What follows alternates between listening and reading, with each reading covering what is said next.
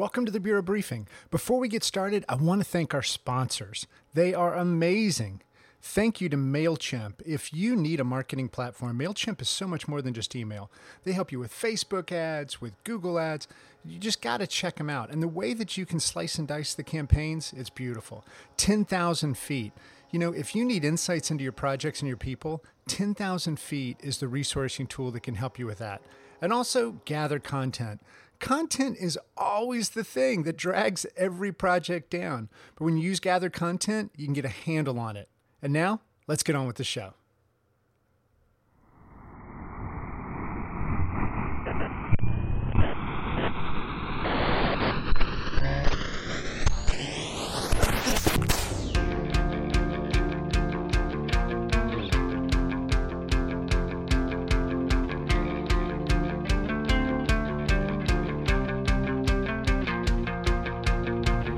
Welcome to the Bureau Briefing, a podcast by the Bureau of Digital, an organization devoted to giving digital professionals the support system they never had.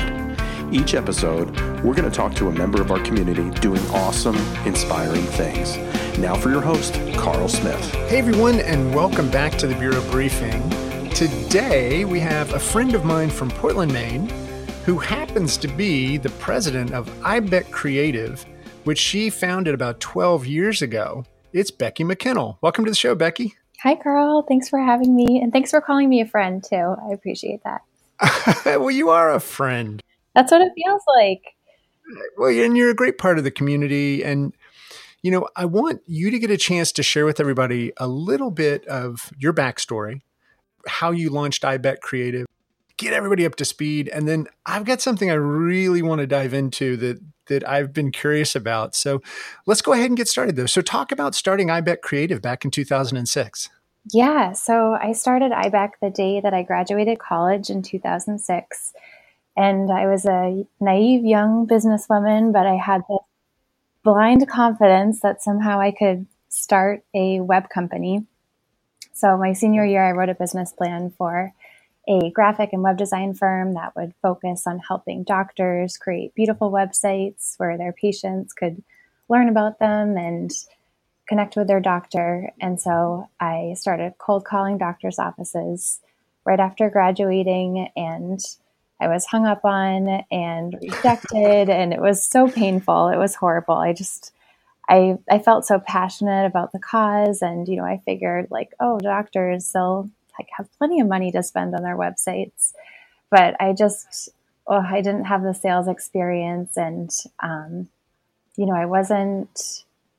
Doctors didn't want to buy what I had to sell, so I had to reformat my business plan. And meanwhile, while I was cold calling all these doctors' offices, a lot of small businesses around Maine knew that I could help with their websites and branding.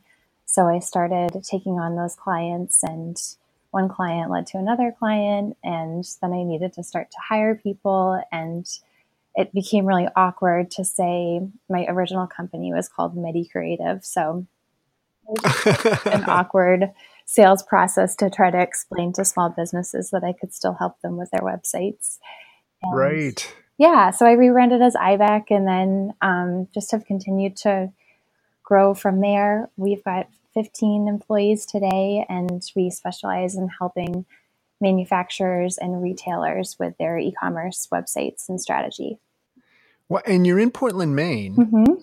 So, what's the market like there? Or, or, I mean, how how far out do your clients go now? I would say, you know, most of our clients are in northern New England.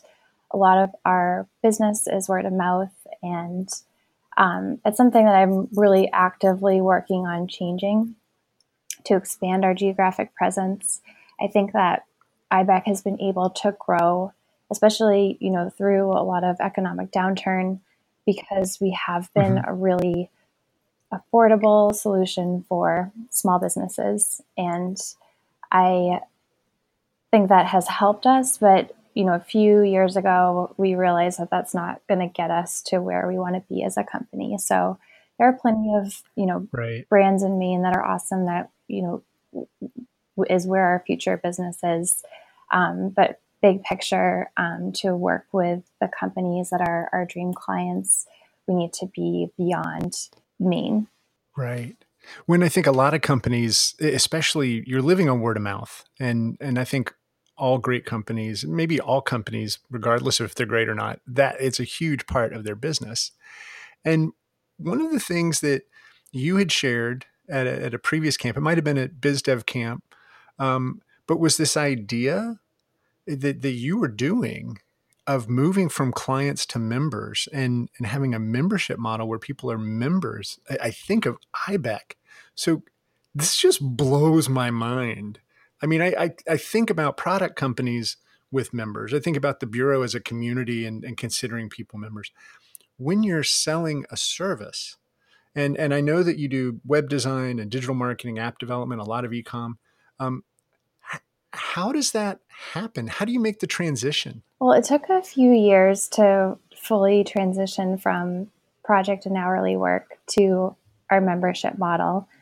Um, before we started membership, we would write these 60 page plus documents that we called detailed project requirements. And it was like the most painful document to write. And I felt like it just created so much tension with us and the client because we felt like we had to make sure we had to have every single bullet point in there because if some spec was lost, then you know it would be a gray area and would probably have to write it off. And clients didn't understand half of the terminology and language in the detailed project requirements, yeah. and it just felt like um, we weren't playing on the same team.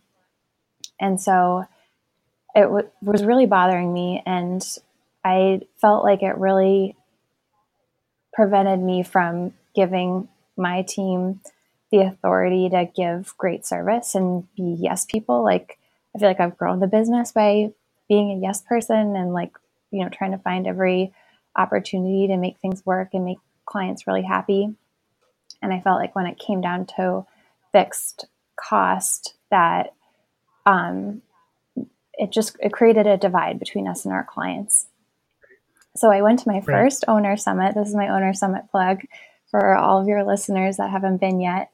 Um, I went there in 2016, and Blair Enns gave this talk that just totally changed the way I was thinking about our client relationships. And um, he talked about Blairtopia, where you would like have 10 clients and you'd have a one page proposal and um, all of your clients would be in the same industry and um, you'd be doing such an amazing job for them and like you know the world would be beautiful and so i it just you know got me thinking outside the box. And so i came back to my team um, a couple weeks later after the conference and i presented ibectopia where there's a world with no change orders. And you know we bill at the beginning of the month via credit card and we can say yes to everything as long as we reprioritize our to-do list and got the team on board.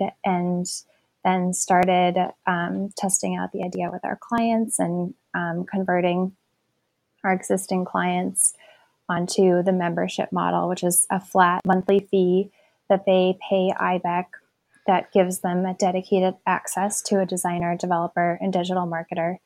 And there, there's flexible scope. So there's nothing that is out of scope. It's more just what is going to be reprioritized to fit that in scope, if that makes sense. Well, yeah, and they had to love it too because those 60 page documents weren't fun for them.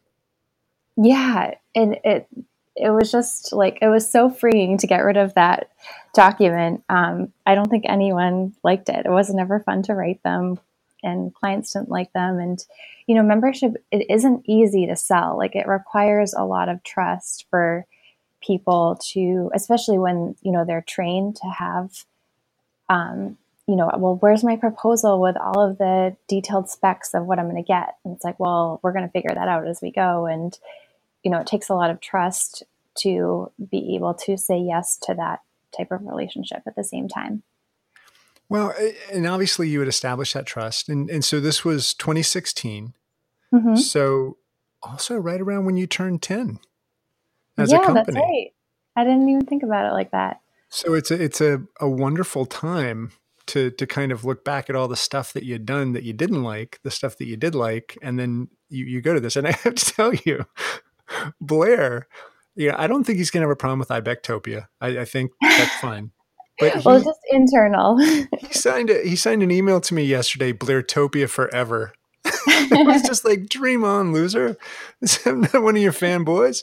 But, it, but it's funny. He does have a way of of shifting your mindset, and it's amazing to hear that that was an owner summit revelation for you. Um, so yeah, and he's speaking at the next one, so it's going to be yeah. like a new evolution. It's going to be great. He's coming back. Yeah, with the next owner summit being our five year, we wanted to kind of reach back to the most influential and also, uh, I guess I, I would say polarizing figures. Because and, and God love Blair for everybody that loves him. There's somebody that just rolls their eyes like, really, really, absolutely. Because they're I can see the argument for hourly work and there's an element of transparency in both hourly work and in our world membership, which are aligned. So I, I, I can totally see both sides of the coin. Well, and, but but your story and other stories I've heard of people who came out of there, I, it, that's the thing. There's not a right or a wrong. It's in the context of who you are and what you're trying to build. Yeah. And so for IBEC, this obviously worked. Now that was two years ago that that you implemented started to move. What's it like today? So today we have um, probably about eighty percent of our business is membership. Um, all new clients that come to work with IBEC, when we meet with them, we put together um, a presentation with three levels of membership, and each has kind of like a rough idea the velocity of what we can accomplish for them and you know a, a rough scope but there isn't you know a a detailed line item list with pricing. It's just a flat monthly fee that our clients pay us and some clients um, have memberships that change with seasonality so they might be a tourism company and so they mm-hmm. have a higher membership in the summer or you know, with Q4 with e-commerce is a really busy time. So um, memberships often go up in Q3 and Q4, and then maybe we'll slow down um, in Q1 and Q2. So we really, you know, just are constantly having a conversation with our clients to make sure that the membership that we're offering for them is meeting their needs and um, you know just trying to like ha- i feel like it really gives us the permission to be customer service first. Yeah. No, I, I totally see that. What has the impact been on your team? The team loves it. Um, I think that it allows us to be more creative. And um, one of the things that, in addition to membership, that we really have pushed for um, in the past couple of years is um, continuing to think about how we can do things leaner and be more agile. So instead of um, creating the most beautiful, perfect website and launching it, how can we launch an MVP faster and then make iterations based on data after the website launches? And so that kind of alignment of a continuous monthly relationship when we're going to be making iterative changes really matches well with membership, where you know we're we're consistently tweaking rather than like working really hard on perfection and then launching and not having any budget left to make changes. Right. And that's got to be great for clients as well because they understand if, if they're comparing you with another opportunity, another shop, and that shop says, well, in, you know, five and a half months after you've given us a lot of money, we'll give you the thing right? Yeah, exactly. Whereas you're saying, let's start this monthly relationship. Accounting's going to love it at the client. They know exactly what to expect when. And we're going to get the best thing we can up for you quickly. And then we're going to keep making it better. That's such a better business case for your client as well. Yeah. I mean, I feel like it in any like personal experience I can think of with whether it's a construction project or whatever it may be, like I always, I, I prefer having that flexibility rather than trying to, uh, be, rather than being stuck with decisions that I made when I was uninformed about what the future would be like. So I think it just makes it like when, whenever we have a problem where, you know, some things pop up unexpectedly in a website build, like it's us and the client that's working together to figure out how to best solve this problem, how to do it leanly, and if something that was used to be a big priority previously but no longer is, we can just swap out the priorities and everyone is still continue, continuing to be happily working on the site. What kind of pushback did you get? Did you have any clients who said, "Nah, we don't want to do that"? Um, yeah. So a lot of times um, we get the pushback, like, "Well, how am I going to know what you're doing?" Or like, "How am I going to how do like what happens if um, one developer is really slow and one developer is really fast so how do i know that i'm not getting like the slow developer or you know just right. like concerns about the transparency and like i i reassure our clients that they're going to know every step in the process when a decision has been made and they're going to know at least every week what we're working on, what's been accomplished. And, you know, we're essentially like an employee for your company. So just as often as you would talk to your employee about what's going on, it's the same thing with IBEC. And, you know, we're going to be exchanging emails back and forth for the status of things. And, you know, just like if a client were unhappy with an hourly project or a budgeted work project, you know, we're going to solve it the same way with membership and have a collaborative discussion and problem solve it together. Well, and if a client doesn't trust you, it doesn't matter what form of work you're yeah, doing. Yeah, exactly. They're just not going to trust you. Yeah, it's such a key part of a great relationship is having that trust and um, being able to yeah. have difficult conversations when you need to have them. Because like every client relationship will have at least one difficult conversation, and I think that that really proves that if you can have a tough conversation, then and things still go well, that um, you know you're on the right track for a successful long-term relationship. So, for people who would look at membership and say, "Isn't that just a retainer?" Like, what would you say are the differences in, in the way that you approach membership versus how somebody may approach a retainer? Well, I would say that um, with membership, are um, you, you can't like bank hours or save hours or like it's not something that like it is what it is. It's five thousand dollars a month, ten thousand dollars a month, and it's not something that you can like borrow from other months.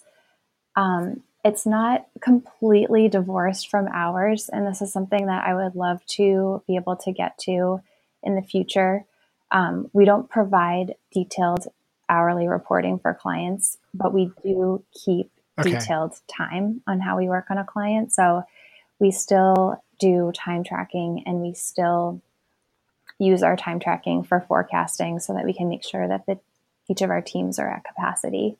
So I haven't gotten to that like perfect point yet where it's not tied to hours, but I feel like for the path for me to get there is to work on the larger membership levels require less of the detailed time tracking. And I think that I could get to the point where I had a few teams working on a few clients, and those teams were just booked solid with those clients, and they didn't have any small pop up tasks from other clients or other small memberships that they had to work in. If they're just like completely devoted to that client, I think um, I could get rid of the time tracking and hours. So you said roughly 80% are members right now? Mm-hmm. How has that changed the internal structure of the organization? I know you were on an owner roll call recently and, and we were going through looking at it. Um, has the membership model played a, a, strong part in deciding how you organize yeah the, the company that's a great point so it hasn't necessarily changed our org chart, but in terms of how work gets done, we have two teams and each team has their own members. So it's really nice because it's almost like we have two companies within a company, um, mm-hmm. but we're still sharing expertise. So it makes it easier for um, the teams because they don't have to go talk with three different developers for three different projects that they're working on for three different clients instead right. within the teams they they're all on the same page for what the client's goals are and they've got a smaller number of kind of communication paths when they need something rather than before when we moved to this model. Like you might be a designer and working with six different developers um, who don't know what each other's working on. But since we're we have the membership model and we have the dedicated teams um, our clients really to know who's working on their website and their marketing. And then the teams really get to know the client. And then within the teams they're able to kind of self-organize and um, be able to change like any workflows or like if one client has an emergency how it's going to affect the other clients. They can just solve those problems together rather than having it be a whole web of conversations within the company. Without a chaotic stop yes. let's see what's going on. How are we going to make this happen uh, and and also that that feeling of ownership that that team must have knowing that that member is part of their group yes. right versus somebody handed us a folder and we've got to do the thing that's yes. in the folder and the team's involved in the whole sales process they meet the client even before they're officially a member and are you know part of that whole conversation of figuring out how we can best help that client i think the biggest question that comes out of this for me having been an owner having been a founder running a company for over a decade how has it impacted you personally? I really like that it makes us different and i it's nothing makes me more happy when people say like oh i haven't heard of this before. I haven't seen this type of relationship before. And i think it's so important to be innovative and finding ways that are non-traditional and are client focused and i just feel like that this model is going to become more common like not just in digital and web but i think for a lot of professional services firms um, having the membership model makes a ton of sense. And I'm happy that we're kind of early adopters of this new type of relationship. Well, I'm happy that you are too. And I, I think you're showing an example of taking a chance that makes sense and having it be successful. So, congratulations, Becky. I'm really happy for you. Thanks, Carl. And thanks for helping continuously spark new ideas for me with all that you're doing with the Bureau. I appreciate it. And everybody listening, thank you so much. We'll be back again next week. All the best.